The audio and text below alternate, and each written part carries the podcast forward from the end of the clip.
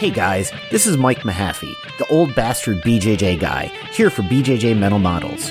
Back in my day, we had to walk uphill in the snow both ways to get to the academy just to learn some crappy technique from a random purple belt. You kids have it so easy because now you can just subscribe to BJJ Mental Models Premium and get tons of great audio courses to learn new techniques, enhance your mindset, and entertain yourself. You can even get personalized rolling reviews from some of your favorite BJJ Mental Models coaches, including me. It's like having your own seminar, you spoiled little whippersnappers. So what are you waiting for? Subscribe to BJJ Mental Models Premium right now, get off my lawn, and go train.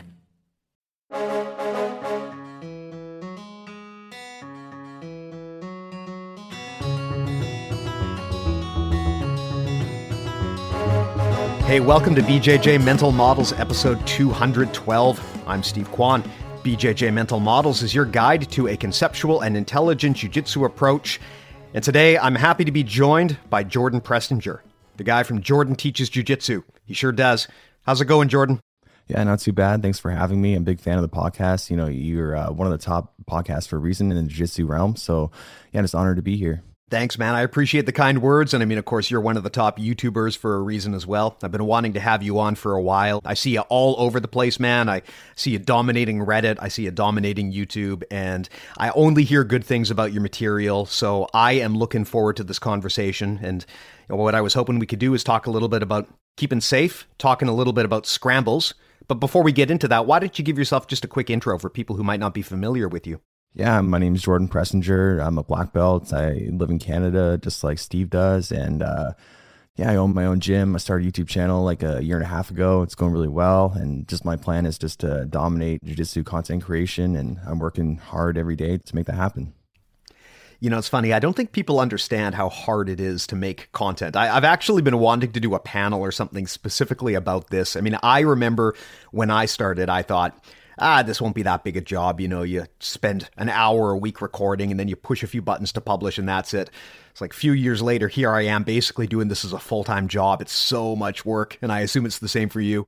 Yeah. Well, I had the same feeling when I started. I was like, oh, I can put out like, you know, a video every other day or something like that. And then once I realized if you actually want to get traction and attention to your videos, you need to put like an insane amount of effort then I realized that's pretty unsustainable. So I try to do like one a week, and then I have like an editor and whatnot to help me like post other stuff and edit the podcast and stuff like that. So yeah, content creation is not easy, and you know the ones that are putting the most amount of effort into it are the ones that are succeeding the most. It's like not like a you know a crazy like recipe for success. You just got to work really hard and give people what they want to see.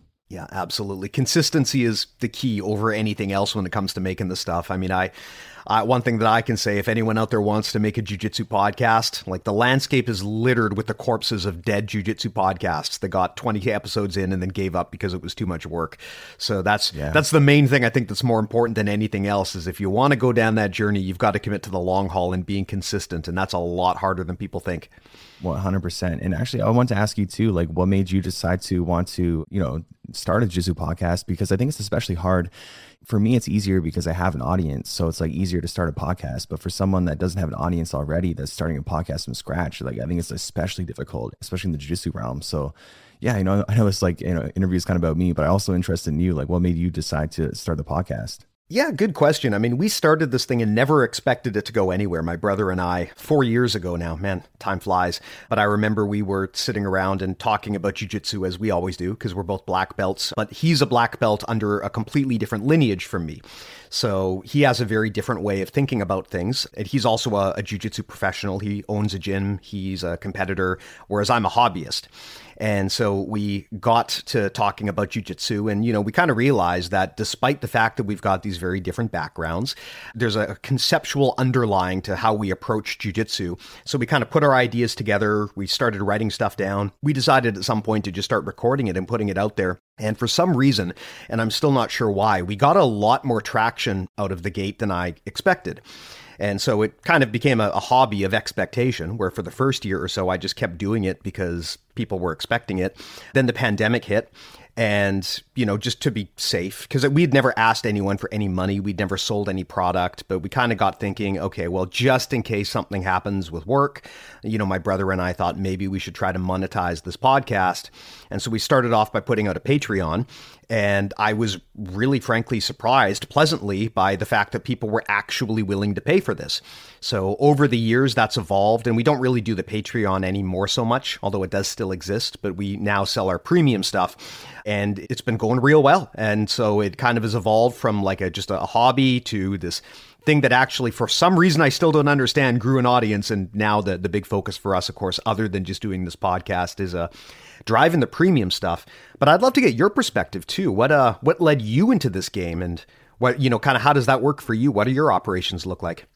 Yeah, you know, I had a pretty similar experience. Like the pandemic just like scared me big time because, you know, I lost my income and uh, it was just uh yeah, you know, I was really worried about I'm gonna lose my house and all this stuff, and uh, I realized that you know I can't uh, rely on only having a gym. I need to make be able to make money online too. So, you know, I knew I had like a skill set of being able to teach really well, teach jujitsu very well. So I figured, well, you know, I'd like always want to start a YouTube channel, and what better time than now? Because you know it was like the third lockdown here in Ontario, and yeah, I was like super depressed. I'm like, you know, things are not going good for me at all. You know, my gym's closed again, and I'm not making any money. So, you know, I got to you know do something with my time and do something great because for me, like I don't know, just the way my mind works and the way I am. It's just like, you know, I, I want to achieve like so much and I want my life to be like a really interesting story at the end. So, you know, for me, like I want to use, you know, my my like not fame, I guess, but my notoriety and and what I'm creating to build off of that and in the future,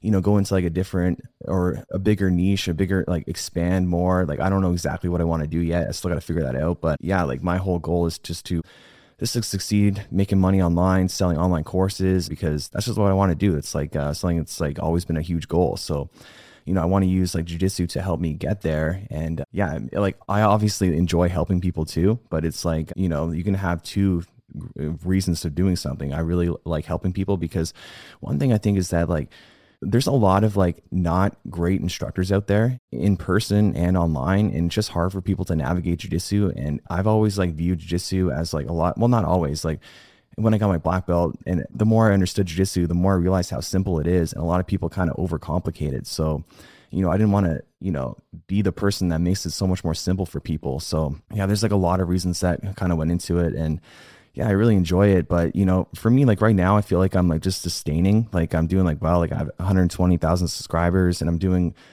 It's like you know, it is where it is, and like same with the gym, it's doing well, like 200 members, and you know, it's kind of staying around there, going up slowly, and same with the subscribers. But you know, I want to get like you know 500,000 subscribers. I want my gym to be like 500 members. So you know, I'm just working all the time just to grow and just to accomplish you know new and better things because that's what I find fun in life. It's just like achieving things and kind of like blowing people's minds and just like showing people I can do cool things. So like yeah, I have a pretty unique, I guess, perspective and motivation behind like doing everything that I do. Awesome. Well, that's great to share, man. Thanks a lot for for letting us know. And yeah, I'm always happy to see another fellow Canadian make an impact on the jiu-jitsu scene. So that's fantastic stuff. Yeah, glad things are going well too. And like you said, I, I you know I think jiu-jitsu is at the point where we're kind of in the middle or of, or maybe even in the beginning of a, a massive growth phase. Yeah. People look at jujitsu as a big sport right now, but honestly, it really is not. It, it's very, very tiny still. I think there's still so much room to expand and grow. And I'm, I'm really hoping that over the next 10 years, we see a complete evolution of this thing. I would love to see jujitsu in every high school, just like wrestling is, right? That would just be fantastic if that could ever happen. Yeah, I agree so much. I think it's growing so much now. So, which is why I'm really happy that I got into content creation when I did, because I think that you know, sometimes people think that it's too late to get into this kind of stuff. There's already, you know, YouTubers or podcasters, you know, doing a great job, but it's like, you know, we're still very early on in the sport. So if I can get in now, which I did, it's like I know that in 10 years from now, or even even five years from now, it's just going to be exponentially bigger because of the growth of the sport as well. I know Danaher was saying the same thing that that it's just going to explode in popularity and in part to like guys like Gordon Ryan making it more interesting of a sport and you know more accessible to people and yeah, I just uh, I just love seeing jiu-jitsu grow. It's a great sport. Everyone should do it, and yeah, it's just great to see. Well, with that said, let's pivot into our talk here because one of the things that often prevents people from from growing into jiu-jitsu and prevents the growth of the sport is of course when people quit, drop off, get injured, and that's where safety comes into play. And I wanted to talk about this here with you because there's kind of two sides to the coin. On one hand, I think there's a lot that most gyms could do to teach their students better about how to train safely. On the other hand, one of the places where people often fail to stay safe is in scrambles because they don't know how to do that safely and they don't know how to scramble effectively. And I thought that this dilemma would be a good chat with you because you're kind of known for a few things, one of which is advocating for safe training practices but the other of which is advocating for effective scrambles. I know that scrambling is something that you've talked about quite a bit. We we discussed this a little bit prior to recording. So maybe give me a bit of a framework here. I mean, when we talk about how to keep our students safe and even our pro competitors safe, what do you normally suggest or advise in terms of what most athletes and even hobbyists could be doing to train more safely on the mats? Well, I think it's like uh, to I think it's like different for both people. It's different for hobbyists and it's different for competitors. So we'll just start with hobbyists. Like the most important thing you can do is just to pick safe training partners to train with because not every training partner is safe, especially the hobbyist level. Because when you're a competitor, you're mostly rolling in people that know what they're doing and know how to keep you safe and keep themselves safe. Like they they do the right movements, like the movements that make sense. You can kind of, you know, it's all familiar. But when you go with like someone that's newer, they just do so many wild things. It's like you, they're so uh, unpredictable. So it makes it so much more dangerous. So I think competitors, it's usually they get hurt by like either freak accidents or like being stubborn and not tapping to things. But when it comes to hobbyists, especially when it comes to like scrambles and stuff like that, because like especially newer people, it's like the whole role is almost a scramble because they don't know how to control position and, you know, just settle in position. So and there's so many ways you can get hurt in jiu-jitsu that like it's like it can be so dangerous for for beginners but you know I feel like when I roll, I don't feel in danger at all. I know exactly how to, you know, how to position my body, how to stay safe, how to avoid like, you know, freak accidents for the most part, you know, things can still happen. So I feel like, okay, I feel 100% safe, but I know that, you know, hobbyists and new people don't. So they, they view it as a very dangerous sport. So you know, how can I give people my knowledge to, you know, keep themselves safe? So, yeah, the most important thing is definitely, you know, pick people that are safe to train with. And then also, you know, just know your limits and, and tap on time, tap early, tap often. We all know that quote. And then it's also about keeping your body safe too. You know, we have like a performance longevity course that we sell online. It's like it goes over mat safety, it goes over nutrition, it goes over strength and conditioning and mobility. So these are all really important things to, you know, keep your body, you know, it makes like a, a resilient body. And then the three things, and then the mat safety, it avoids all the dangerous positions. So I think if someone really wants to stay safe on the mats, they need to they need to do that. They need to keep their body safe and resilient. So it's really uh yeah, it's really two things. And uh yeah, beginners like they just do all sorts of wild stuff and they think that jiu-jitsu is more dangerous than other sports, but I 100% disagree. So whenever I see someone say like, oh, you know, jiu-jitsu is more dangerous, it's like one of the most dangerous sports, anything like that. It's like that's totally not true. There's like even like like hockey, like we're Canadians, so like you know, like hockey players are in the physiotherapist's office more so than jiu-jitsu players because they they hurt their knees or shoulders, concussions, all sorts of problems, and like jiu-jitsu is like way less impact if you're if you're careful with it. So it really comes down to like training mentality and understanding of what's safe and what's not. And yeah, I want people to train jujitsu for as long as they can and and so I want to give that information to people. And it's not only just like that, it's also like there's a lot of poor like gym culture out there. There's like a lot of like toxic gyms and just gym rivalries, people going hard as hell on each other, trying to hurt each other. And uh, yeah, I don't like any of that stuff. I just want to have like a good time training and just yeah, I want everyone to feel safe. So it's really important to me in my gym that, you know, everyone takes care of each other and, you know, doesn't go too crazy. Yeah, there's a ton to unpack there. I, I love first and foremost that you brought up the importance of prevention and maintenance because, you know, injury prevention kind of begins before you get into the bad, dangerous situation. If you're taking care of your body and your health, that's always going to put you in a better position to avoid injuries and also if you do get injured to recover from them effectively. So I think it's fantastic that you're talking about that. I think this is a place where many gyms fail to take care of their students. You know, they we've talked about this on the podcast how the kind of traditional way that that gyms operate is they'll take all of the new white belts and they'll kind of throw them into the fight pit just to demonstrate how effective the art is, and that's kind of almost part of the sales pitch. And although I, I understand where that logic comes from, what you wind up with is a bunch of very early on injured white belts.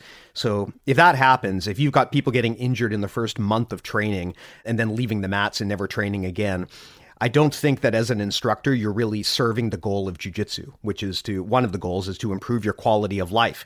So if you've got all of your white belts going in there and beating the crap out of each other before they even know how to take care of themselves and they're dropping off in year one because they're getting devastating injuries, I mean, how is that really helping further jiu-jitsu along if you're just driving people away from the sport. So that's something that I think about a lot is what as instructors we could do to help better prepare students so that they they don't go into those situations and get injured right away and and leave, right? I mean, the last thing that I want is someone to try jiu-jitsu, blow out their knee in the first week, suffer for the rest of their life and never train jiu-jitsu again. Exactly. And that's why, you know, I'm not a huge fan of beginner classes because you know if you throw a bunch of beginners together they're going to hurt each other. Like they don't know anything and uh and they have egos and they just go crazy. So i've never been a huge fan of beginner classes. And for me like i think that fundamentals are more important than anything. So like you know, white belts up to black belts should be practicing the same stuff for the most part, but then they should also have like an advanced class to like, you know, to further the knowledge. Or what you can do too is you can like give like a more like a beginner kind of move and then give an option for like uh, the advanced kind of guys. So yeah, I, I don't like beginner classes at all. And uh, one thing too about uh, yeah, when we talked about like mobility and stuff, it's like kids like they rarely ever get hurt because their their bodies are so mobile and so like almost like elastic. So you know that's what people should try to strive towards getting their body back to like how it was when they were a kid because yeah, again, it's like I can see so many times like uh, potential injuries in my kids' class, and you know I want to avoid them and try to, but you know it can be hard. But like they never get injured because they can just their limbs and everything can just take so much more of a beating than adults. So you can see a group of kids do the same exact thing, and see adults do the same thing, and the adults will be the one that get that gets hurt. So yeah, you need to keep your body uh, safe, and you got to keep beginners away from each other because they're crazy. yeah, I, I, think beyond that too, the other thing about adults versus kids is when kids go into class, for them, the class is often very gamified. The kids are there and the goal is to have fun and to learn. Whereas with adults, especially with the white belts, like you mentioned earlier, the ego often gets in the way. And sometimes people are less concerned about learning and more concerned about winning, which is always a bad mentality to bring onto the mats. So, I mean, you're not likely to see this with your five year old kids in, in class, right? Where they practice an armbar and one kid just reefs on the arm as hard as he can because he wants to get the tap. But in the adult class, you will see that, and you'll also see the person just refuse to tap and defend until the last minute, even if they don't know how to defend properly, because again, the ego gets in the way. So I think that all of those things are things that as a coach, you kind of want to set the culture properly before you even get into telling people about individual techniques and what to train. You want to kind of create this gamified, playful environment where people don't feel the need to win in class because that is often the root of many injuries.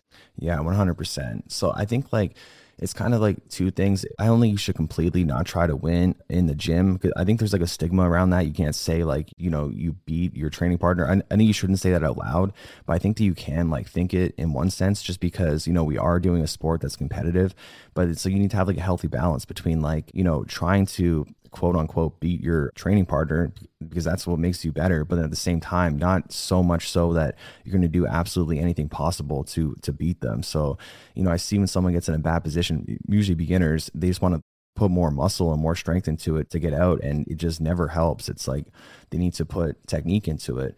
And uh, one thing that helps me too is keep my gym relatively uh, injury free like we rarely have injuries but they do occur sometimes. It's like anytime i teach a technique that has potential for injury i'll always go over that aspect of it too. So it's not just like teaching the technique it's also teaching what can go wrong in the technique. And there's like so many areas there's so many techniques that can be dangerous. So even things like you know like the knee slide people wouldn't think that the knee slide is dangerous and overall it's not but like if you try to just force your ankle out between their legs at all costs you're going to twist your knee and you're going to have a lot of issues with it.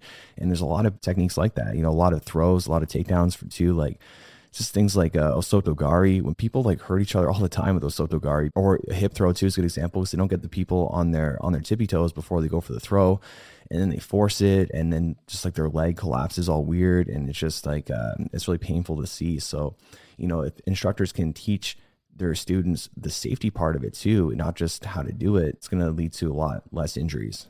Yeah, that's actually a great point of clarification, and I, I, should clarify this here. When I when I say that you're not necessarily trying to win, that's not entirely true because look, if you just simply aren't trying to win, then you run the risk of building passive habits where basically you're not trying to actually dominate and control the fight, and you don't want to turn into one of those grapplers where you're afraid to pull the trigger. The way that I, I would phrase it is you want to try to win the game and learn as opposed to you want to try to win the fight right? Yeah. Because it, the goal is really to learn and to have fun and to get better. So if you get stuck in a bad situation, right, to some extent you need to accept that and focus on, okay, how do I learn to get out of here versus, like you said, trying to basically yeet your way out of the position, right? Rely on muscle and strength and possibly lead to some injury. It's more of a mentality thing. You're still trying to, to win, but ultimately you're trying to win by learning and doing the technique properly versus trying to win at any possible cost. 100%. And a great example of that is I have two uh, teenagers in my class, and this happened just recently where one of them got like they were rolling and you know they're teenagers so a lot of testosterone in them and a lot like of uh, you know just emotion in general. And they were kind of you know just like going really hard with each other and being rough. And then after like exchanging some words and i'm like guys like you guys are teammates and like don't don't do that. And then you know, I told him too, it's like, you know, don't retaliate by just putting more force and more strength into it. Retaliate by getting better than them. You know, if it's like, if you want to beat this person, don't put more strength and be rougher. Just like do absolutely everything you can to get better at jujitsu. So become more technical, which is like the same mentality I had, not just for, you know, that kind of stuff, but just in general. It's like, you know, I want to beat everyone. That was my mentality, you know, from like day one. It still is now. So like if I can't do that, then I have to rely on like, you know, being rough and, and going hard using strength. That's like that's not gonna work. You know, I gotta keep getting more and more technical so that I can beat the people that would piss me off if they could beat me, right? So everyone should strive towards is like, you know, don't retaliate with uh, anger or anything like that and try to win with that kind of stuff try to win by being the best grappler you can be. And study absolutely everything you can in jiu-jitsu and you know really uh, dedicate yourself to it. And if you don't want to put in that work then you probably don't want to be probably doesn't matter that much to you as much as you think it does. You know for me it's like that mattered to me a lot. You know i hate losing. I'm super competitive. So you know nothing can be done other than get better at jiu-jitsu. So there's no point in just like doing other things like yeah going hard and being rough yeah, yeah. I think it's also worth pointing out too that it's a good exercise for everyone who trains jiu-jitsu to introspect a little bit and, and, think of okay, what is my personal risk profile? Like, how much risk am I willing to accept by training this? Uh, with any athletic endeavor, of course, there's a degree of risk. But if you're, you know, if for example, you are a casual grappler and you're just doing this for fitness and you have no competitive goals, you probably have a, a lower tolerance for risk of injury than someone who wants to make jujitsu their full time job. Because, of course, if you're going to go into competition and you want to be a pro competitor, you are accepting a higher risk of injury than you know some someone who maybe does this casually and maybe you know they want to be able to pick up their kids afterwards and play with their kids they might have a, a lower tolerance for injury. And i think that that's something to always think about because that does in some way impact the way that you play your game. There's certain techniques that are very effective, but might just have a slightly higher risk of injury than other techniques. And I think that's always something to be consciously deliberate about. Um, I, I know that in jujitsu, we often talk about all techniques like they're equal and they should work for everyone. And if you can't do it, there's something wrong with you. But in reality, I've always thought it's totally fine to add or remove elements to your game based on your lifestyle goals. Like I, I, would never, for example, tell a a hobbyist to adopt the level of risk that a competitor might take because for a hobbyist they, they have different goals. And I, I think it's worth always considering that, which is again not again not to say that you should shy away from doing things, but just that I think everyone should think more deeply about safety and what their training goals are before they step on the mat. Yeah, you know, I agree. And I think that like it's always not funny but interesting that like hobbyists or beginners they can still have such an ego but even even though they're not going to be pro competitors they're never going to put in that work or have that desire to do that. So i feel like if you don't want to be in the best in the world, it, then like, what does it really matter if someone at the gym can, you know, beat you? It's like not that it's fine, you know, it's just a sport. You guys, it's just recreational. So like, you know, I think people can only really complain about the results if like they're putting in the work to justify, you know, well, not justify to become the best grappler they can be. You know, if you're putting, doing absolutely everything you can to become the best grappler you can be, and you're still getting beat up, yeah, that sucks. And, you know, that's something you can kind of complain about. But if you're just showing up like you know three four times a week or even twice a week which is absolutely fine for a hobbyist then they shouldn't really complain so much that they're you know they're losing in training or anything like that. Like you know they're not putting in the work but they're not that's not what they're there for. So yeah i never really understood that so much. And i think it also comes back to you know we're talking about like winning in the gym you know it's like you need to find like a, a balance 100% between like safety and like winning and because it's different in a competition you know? In this competition i'll do almost anything to win. Like nothing dirty but in terms of my own body and the risk i'll take you know, I'll take a lot of risk other than like, you know, hurting my knees, anything like that. But like, you know, one time I, I kind of let my ankle like kind of break and then I still, I still won by rear naked choke. And that to me was worth it. But like, you know, in the gym, I'm not going to do that. So like, it's a totally different mentality. It's not like win at all costs at the gym. And but people still have that mentality and that's how they get hurt. So they need to, uh, yeah, tone it down and realize they're not going to be the best in the world unless they want to be and put in that work. So like, they shouldn't complain that they're not the best in the world. Yeah, that's that's an interesting inferiority complex that people get in jujitsu that I, I don't often see in other disciplines. Like, as an example, I can't imagine hiring an accountant to do my taxes and then looking at how well they do them and being like, man, I can barely put a spreadsheet together. I'm such a failure. Look at how much better this this accountant is at accounting than me. You know, it, yeah. you accept that these people are professionals, so of course they're going to be better than you because they do this for a living.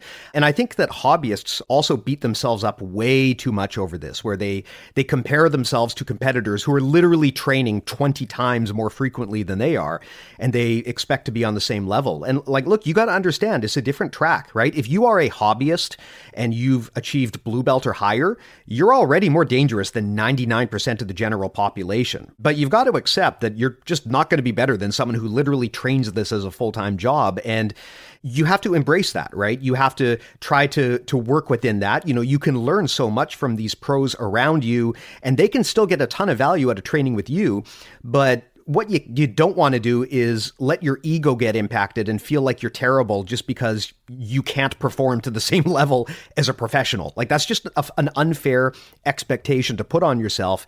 And I think that's where a lot of injuries actually come from, especially for hobbyists, is because they've got this inferiority complex and they want to be dominant, but they don't want to be a pro and they wind up kind of making dumb decisions on the training mats because they they refuse to lose.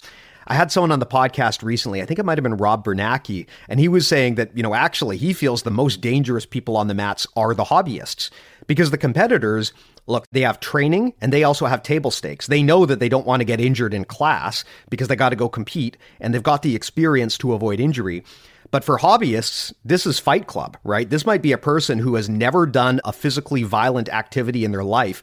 This is their opportunity to feel like an alpha male, and they just can't control the dial, right? So they just go 100%.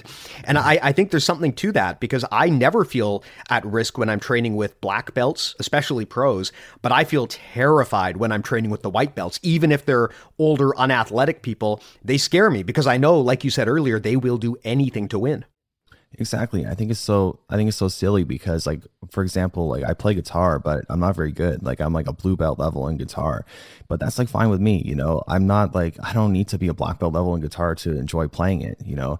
And I'm not going to put in the work. I don't have the time or desire to put in the work every day to become the best guitarist in the world.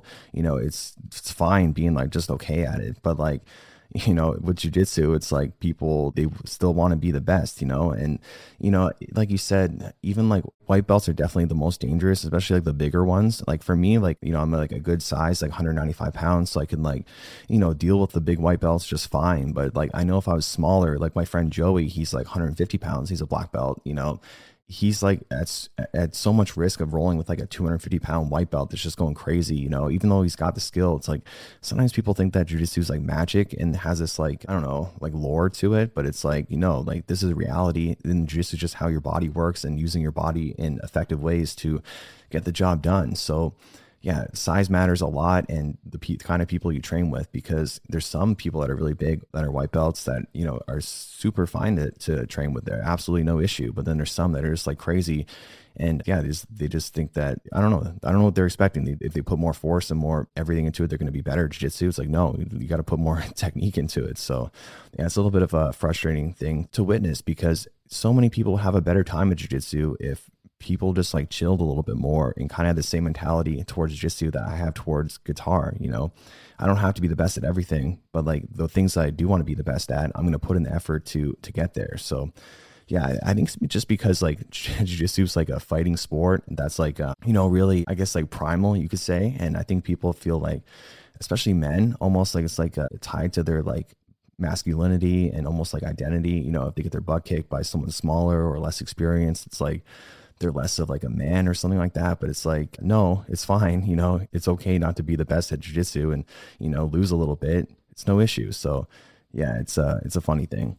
Yeah, I mean, even the best in the world lose, right? It, it happens. It, it's not necessarily a reflection of how good or bad you are, especially at the beginning of your journey, right? I mean, uh, your skill level at white belt is a total wash. You can't really tell anything about how good or bad someone's going to be based on where they're at at white belt because the technique level is so low at that point. And so I think people sometimes, especially at that belt, they're overly focused on winning and they get really upset because they understandably can't win all the time. But the problem is sometimes then if the ego gets in the way, they, they go nuts and they start trying to explode out of these positions and they don't understand their, what their body is doing. Very common, for example, for someone to just go totally athletic and forget where their arms or legs are and they leave one leg behind and then it gets twisted and then they're on the shelf for nine months, right? Yeah. I think that's probably as good a, a transition as any to the other side of this that I wanted to talk to you about, which is scrambling. I would venture to guess that scrambles are probably one of the main areas where injuries occur. And I would also venture to guess that that's probably because for a lot of people, especially unexperienced people, they use scrambling as basically a blanket term for hey, I don't know what this position is or what to do from here, so I'm just going to go nuts. right? Yeah. So I know that Rob Biernacki, for example, has kind of facetiously said there's no such thing as a scramble. And because what he's trying to say there, the point he's trying to make is when people say scramble, they often mean like I am in between positions in an unfamiliar situation. I don't know the right technique to do, so I'm just going to pull the athletic trigger here and just rely on that. And whenever you abandon technique in favor of muscle and power and speed, you're dramatically opening up the risk of injury. So, with that said, though, I would love to talk to you about scrambles because they are such a, an important part of the sport. But I'd also love to get a, an idea of how you define a scramble and how you do it safely. Yeah, that's a great question. So, yeah, someone asked me that a while ago. Like, how do you define a scramble? I, I thought that was a really interesting question. And like for me, how I would describe it is it's when neither opponent has dominant grips on each other and then so neither one can control each other and you're working towards getting to a position that you can control the other person. So i, I like rob a lot. I think his, his, stuff's great but for this i disagree with him. I think scrambles are absolutely a thing you know? Like because you can be technical within your scrambles and yeah 100% you can be technical within the scrambles and just like you know you just I don't think that they're possible to avoid unless you just always have dominant grips on people. And yeah, so like, you know, for example, if someone has like, I don't know, like an underhook on you from the bottom and then you're on top and you're trying to, you know, I guess they do have a dominant grip on you in that sense, but they're trying to do something with it and they're trying to do something with it fast. You have to quickly uh, address it. And there's not always like, you know, you, you can't always do it slow. It's like you got to do things fast, and then they're trying to adjust to you, and uh, you can just create so much like chaos, but not not in a bad way. There can be like there's definitely a lot of bad scrambles, a lot of like chaotic, like negative scrambles, but then there's also like beautiful scrambles. So like you know, I really love scrambles, especially because, you know, I'm like a pretty athletic guy. Like I'm fast and I'm strong. So like, and I have good reflexes. So like, I really try to create scrambles as much as possible, especially going against like people that are very like strong and tight with their with their style. So for example, I had a match against a 10 planet black belt who's like 228 pounds. And you know i was just doing things i was doing things to kind of create scrambles. So like i had his back i took a hook out trying to get him to move. So i'm trying to like you know attack him during the scramble because at that point i don't have the completely dominant grips on him. He's still able to move which, which is what i want and then, you know, another example, like he was trying to body lock past me from my closed guard.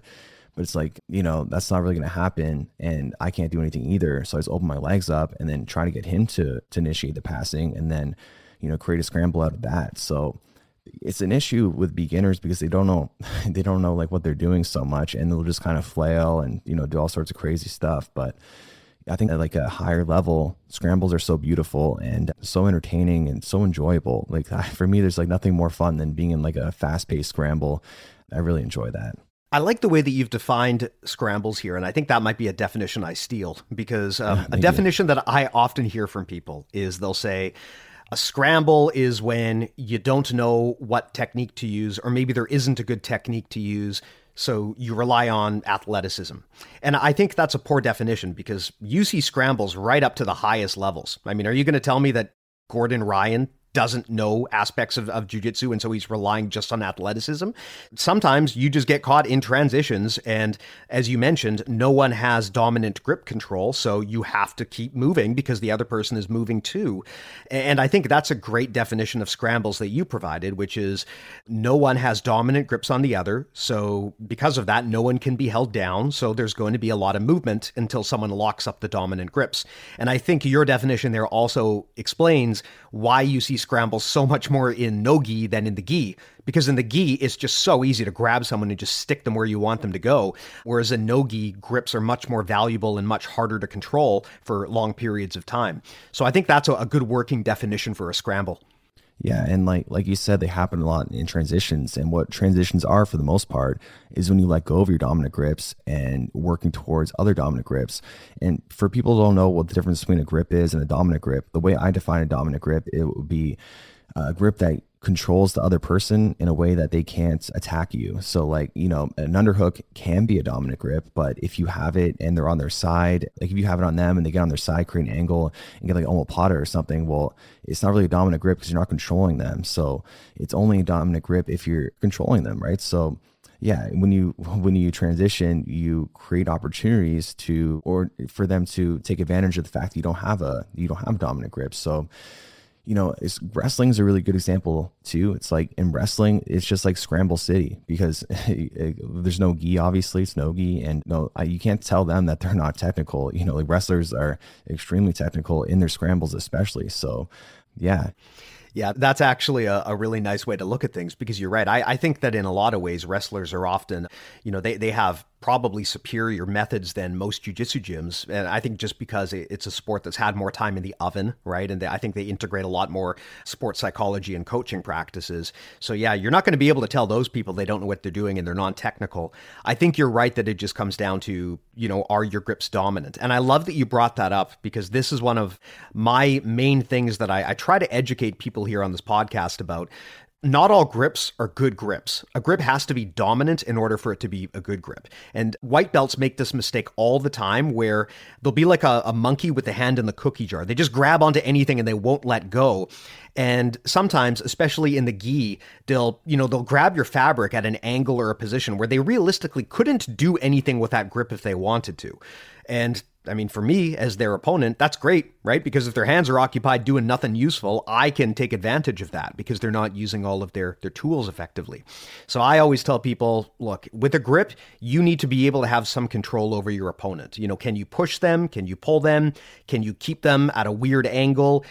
that's what makes a grip dominant is it is it achieving a purpose if you're just grabbing something and realistically you can't use it to manipulate your opponent you got to find a better grip, right? Because at that point, it's just not helping you and you're wasting an arm. Yeah, exactly. Like I say all the time on the channel that every grip needs a purpose because, you know, you can grab anywhere really. And not all grips are created equal. So, like, for good example, too, I was rolling with a brown belt yesterday and you know, I'm trying to help him with his, you know, his game. So before he was kind of just like a training partner. That's kind of how I viewed him and kind of let him do his thing. But like, you know, he didn't get the competition results that he wanted at a recent tournament. So I'm like, okay, I'm really gonna like when I roll with you, I'm really gonna dissect your game and kind of go over all the mistakes you're making, all the things you can do better. So I think it's really gonna help him. And you know, he just took a grip on my sleeve as I was trying to pass, and I'm like, well you know, it's not my hands really that are doing the work to pass your guard. You know, it's like my legs. So you need to control my legs because that's what's going to be initiating the knee slide and backstepping and stuff like that. So I told him, you know, don't grab my sleeve. And, you know, in some circumstances like collar and sleeve, like there are times it does make sense to grab the sleeve, but not always. It, it depends what position you're in. So in that specific position, it was like kind of like headquarters. It's like, you know, when I was trying to knee slide, there's a better place to grip, you know.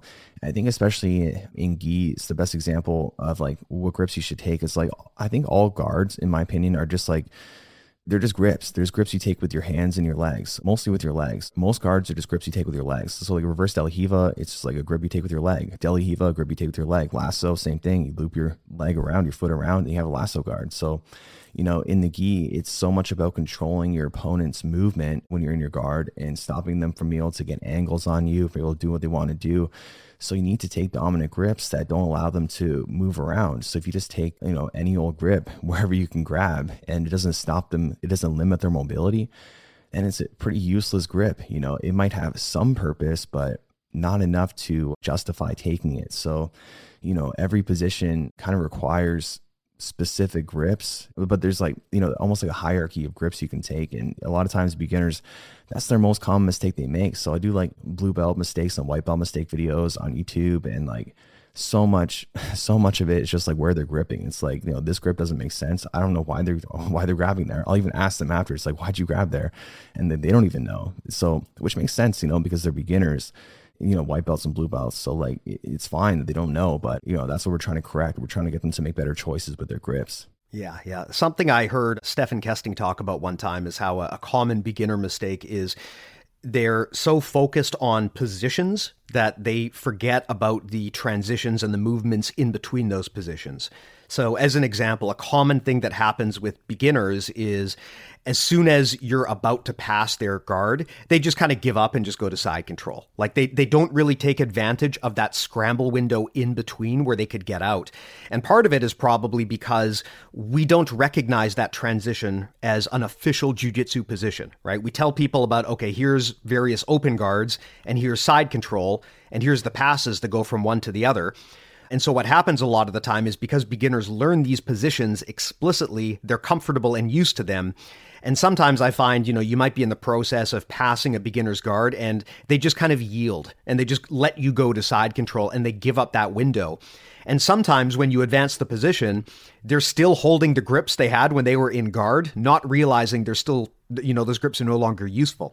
The sleeve grip you brought up is a great example right? Someone might tie you up in spider guard and maybe those sleeve grips make perfect sense in that position. But as soon as i start passing you now I, I, start clearing the hands you know now i'm not so worried about those grips and i can i can pass you if i can get your feet off my biceps for example.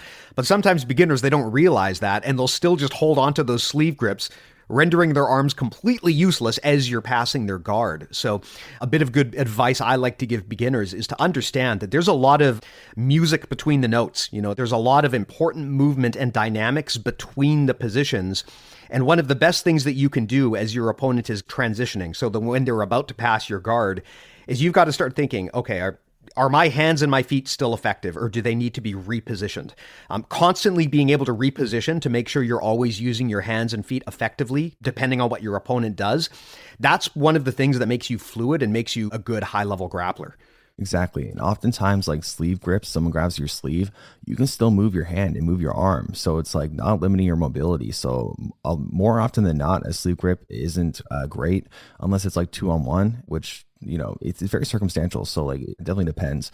And what happens a lot is like when people get their guard passed they just kind of reach up and take these like terrible grips. So like i'm talking about beginners. So like i think it's because you know side control is taught like when you're on top you have an underhook and you have uh, cross face so like when they're on the bottom you just figure that's where you got to go to but it's like no like you do not want to put your hands there whatsoever. You need to get framed so bring your uh, hands in front of you. I call it t-rex arms because you know t-rexes they keep their elbows close to their body and because yeah they got short arms so like you know, and that's what it is is frames. I think people don't really understand like the importance of frames. Like they might hear it, they might hear like you know you got to get frames, but they don't really understand what they do or why they have to use them.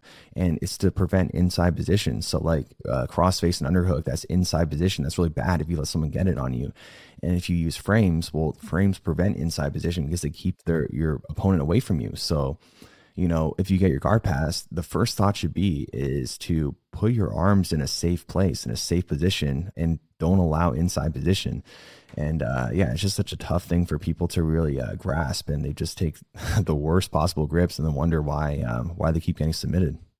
Yeah, yeah, I, I do love when I've I've got someone pinned inside control with a crossface and they're doing weird stuff like they're still trying to grab my collar or they're still trying to control my sleeve from bottom side control. Like they just have again it's like that monkey with the hand in the cookie jar who just won't let go.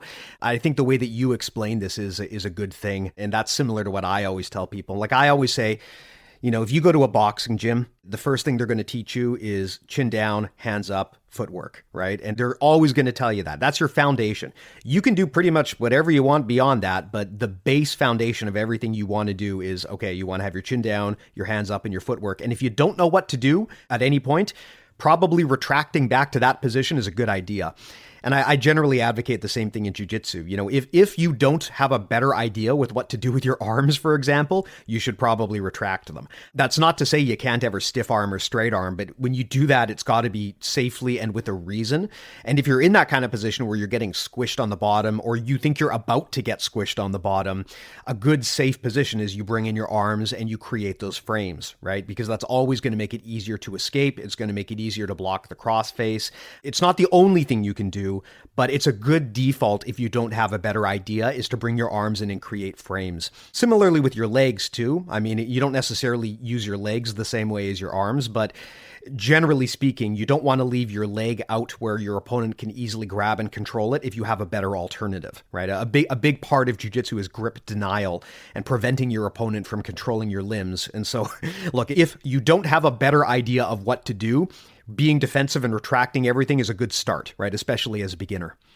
Yeah, I agree. And I always really like uh, striking analogies to jujitsu because they make it really like simple to understand. So it's like I feel like you know the way side control is taught. It's like again, it's like you just let the person take grips almost because every attack you do from side control when you learn it in the gym is that you already have these good grips. So like you know I think it should be like not like that. It should be like okay, you have the person in side control. They're keeping their elbows tight. Now you need to work towards getting these good grips on them and then getting the submission. So it's like in striking, it's like you wouldn't like teach someone, you know, punch them when their hands are down. You know, they keep their hands down. That's when you land the punches, you know, because no one's really to do that. So I feel like it's unless they're terrible, like unless they're a beginner or unless they're really good and have a good understanding of when they can keep their hands down. And so, but that's kind of, kind of like different, but you know, so yeah, I think that like realistic jujitsu scenarios should be taught a little bit more in jujitsu, right? Because again, like it's just like it doesn't make any sense. I think the reason why so many people grab up from uh, side control is because that's just the way they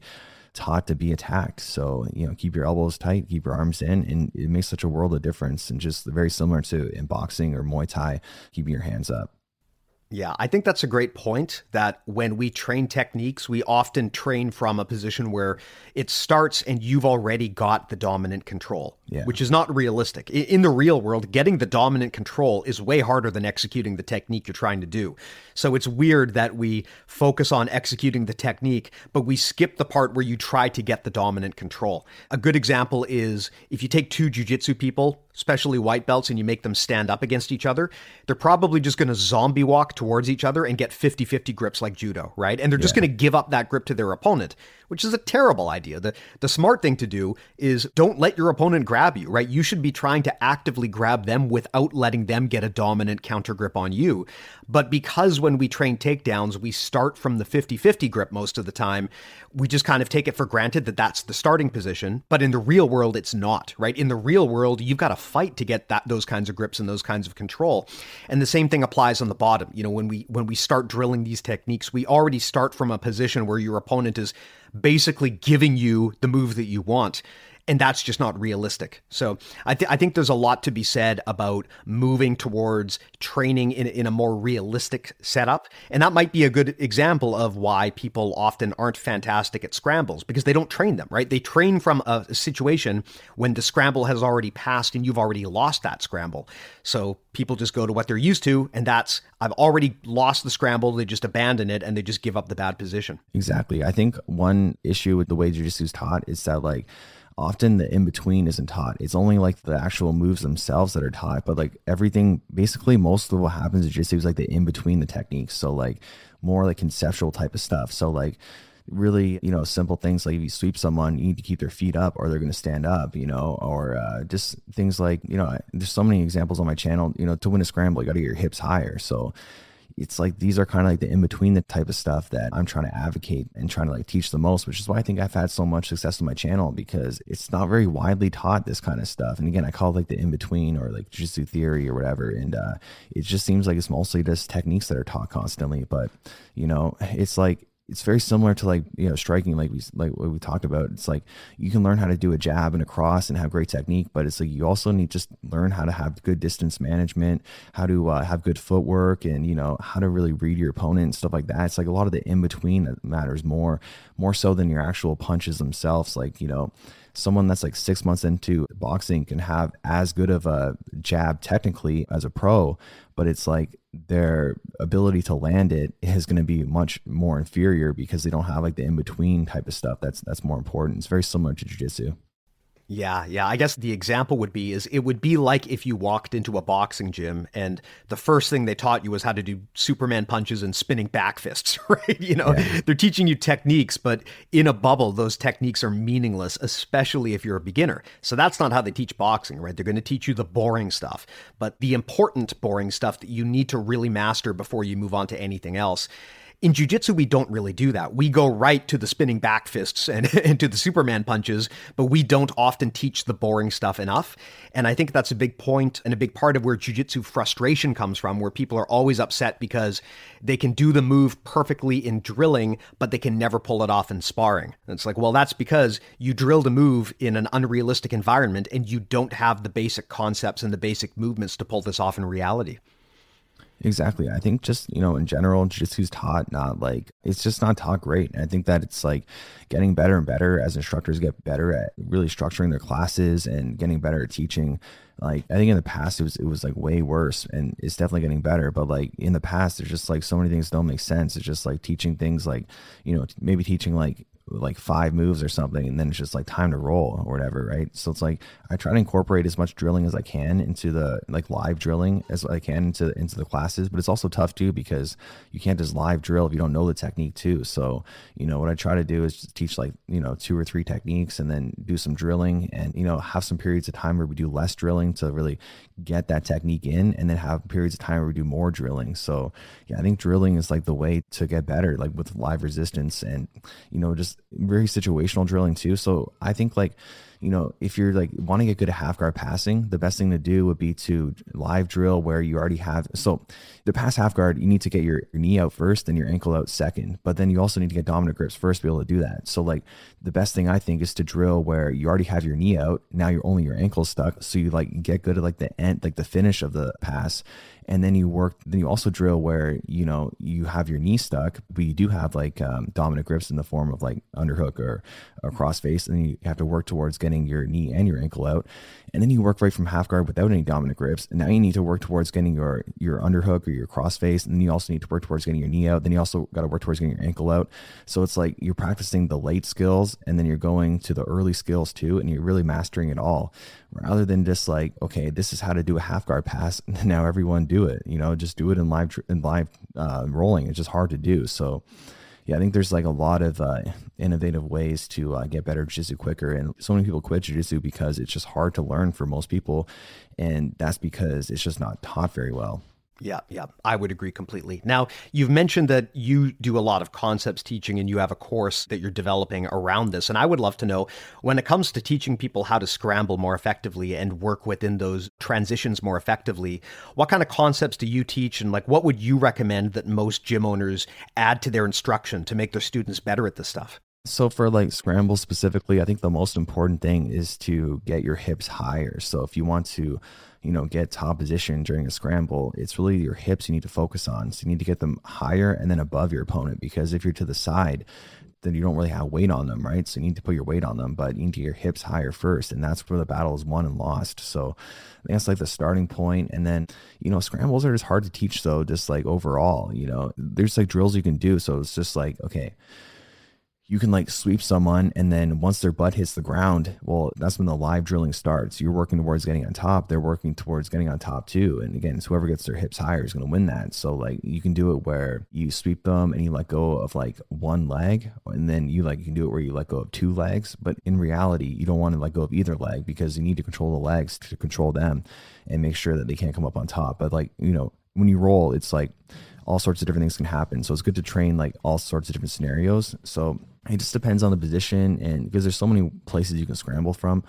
So it's hard to give like a specific, uh, you know, drill or advice because yeah, again, it's so situational. But yeah, you know, I think yeah, I just think it's a harder thing to teach for sure, scrambles, because it does like, you know, athleticism does play a part into it. And, you know, people that are, are kind of unathletic, they should try to avoid scrambles as much as possible. So they really need to work on, you know, staying tight and not giving up, you know, dominant grips and being very careful in their transitions where it's like someone that's athletic, they can kind of get away with a lot more and even create scrambles, even if they're start off in almost like in a disadvantage scramble because they know that they can work towards, you know, they can win that battle. So like, you know, for example, like, you know, I won't do this, but like intentionally, but just say if someone's about to take my back, like with a rolling back attack, like I feel like I'm really good at like reversing it and like re boloing them. So like taking their back instead. So like maybe I could like, you know, bait them to try to take my back and then, you know, take their back in the process. So like, but I, again, I'm like pretty athletic, so I can, I can do that. So it really comes down to your physical limitations and your physical attributes. They matter a lot within scrambling, but they're not like the only factor. There's a lot of technique that goes into it as well. Yeah, that's a great point. I mean, scrambles do have an athletic component, so especially as you get older and slow down, it probably becomes less and less likely that you're going to rely on them. But still important stuff to know because even if you don't want to scramble, your opponent might. Yeah. and I love that concept that you brought up about keeping your opponent's feet off the ground. That was a game changer for me when I figured it out. I remember when I was a junior belt, I used to do the uh, tripod sweep a lot. I, I love the tripod sweep, and I used to have a lot of success with it. But I would never bother to make sure that my opponent's feet were were off the ground when they landed. So I could knock them over onto their butt and then I would I would get up, but I totally forgot to deal with their feet. And I was able to get away with that against less experienced opponents until one day, I, you know, I fought a super scrambly, super athletic, high level competitor. And every time I tripoded him, and I was able to do it repeatedly, but he would just bounce right back up to his feet, right? And I mean, that doesn't get you any points if you're if you're playing in under IBJJF rules, right? If you're if you knock your opponent over and they just get right back up, no points there for you. So the important thing to prevent that is when you sweep someone over, you want to hold their feet off the ground at least one, both if possible. And that's a really important thing for because it also kills your opponent's base in a lot of ways. It's very hard for your opponent to base properly if their feet are up in the air. That's another common beginner mistake. I see that a lot when we do technique reviews for people is the beginner will be on the bottom in a bad position and their feet will just be like kicking up in the air doing absolutely nothing. That's useless, right? Your feet need to be connected and based off of something to, to be useful, whether it be off of your opponent or off of the floor. And if you are trying to prevent your opponent from getting up, one of the best things that you can do is grab their feet and don't let them put them on the floor. That's a very important detail if both of you are like on the ground, usually mid sweep, and you need to get up before your opponent does. Just make sure their feet don't touch the floor. Yeah, and it's so simple, but and it's so like rarely taught. So, you know, these kind of like concepts are so like important to me as I'm teaching like the tripod sweep, for example really kind of like emphasizing the importance of controlling the legs because it's impossible to stand up if your feet can't touch the ground. It's just you know, it's just impossible. So like you know, but these things aren't so obvious to like uh, lower belts and a lot of higher belts just aren't teaching this stuff. They're only teaching you know this is how you do the sweep, but like they don't mention that aspect of it. And there's so many there's so many things like that that are just so simple that just aren't widely talked about. So I think that's why a lot of people have like light bulb moments watching my channel because they can just like implement these things right away. Just like, okay, yeah, you know, I can do that. You know, I wish my instructor just taught me that, you know, when they're teaching the technique and make things so much easier. And yeah, that's sort thing I'm, I'm like kind of good at, just like kind of simplifying jujitsu and like finding these kind of things that are like obvious to me and obvious to other, you know, black belts, but maybe not obvious for them to, you know, go over with people. It's like obvious when they think about it, but not so much obvious when they like teach it or yeah. So yeah, I think it's like I really like kind of giving that information to people. Well, if people want to get that information from you, where do they do it? Let's plug your stuff and make sure that we get some links in the show notes so that people can find it more easily. But how do people check out your work? Yeah, it's uh, they just got to search Jordan Teaches Jiu-Jitsu. The name is just like super obvious of what I do. I teach Jiu-Jitsu. So on YouTube, again, Jordan Teaches Jiu-Jitsu. I also have a podcast, Talk Jitsu, and uh, it's pretty good. And that's basically it. You know, find me on Instagram, wherever, just Jordan Teaches Jiu-Jitsu. Awesome. And as I always do, I'll put those links in the show notes. So if anyone wants to check out Jordan's stuff, easy one click. Just go into the show notes, tap the button. There you go. I'll also put in the link to BJJ Mental Models Premium. I think I talk about this at the end of every podcast, but there's a ton of stuff that we offer, a lot of it free, but also a lot of it on the premium end.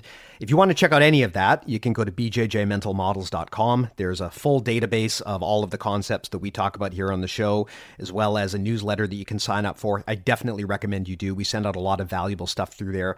And of course, the full back catalog of over 200 hours of free podcast episodes. But if you want to kick it up to the next gear, that's what our premium stuff is for. You can sign up, it's a, monthly subscription. You get the first week free, so you can try it at no risk. In addition to over 50 hours of, of audio courseware, we're actually just in the process now of launching a new course with uh, Rafael Lovato Jr. In addition to that, you also get rolling reviews. Send us your footage, and our black belt team will break it down. And you get access to our awesome Discord community. I definitely do recommend it. Again, I know I'm biased, but hey, you can try it free, no cost, bjjmentalmodels.com. So please do consider it.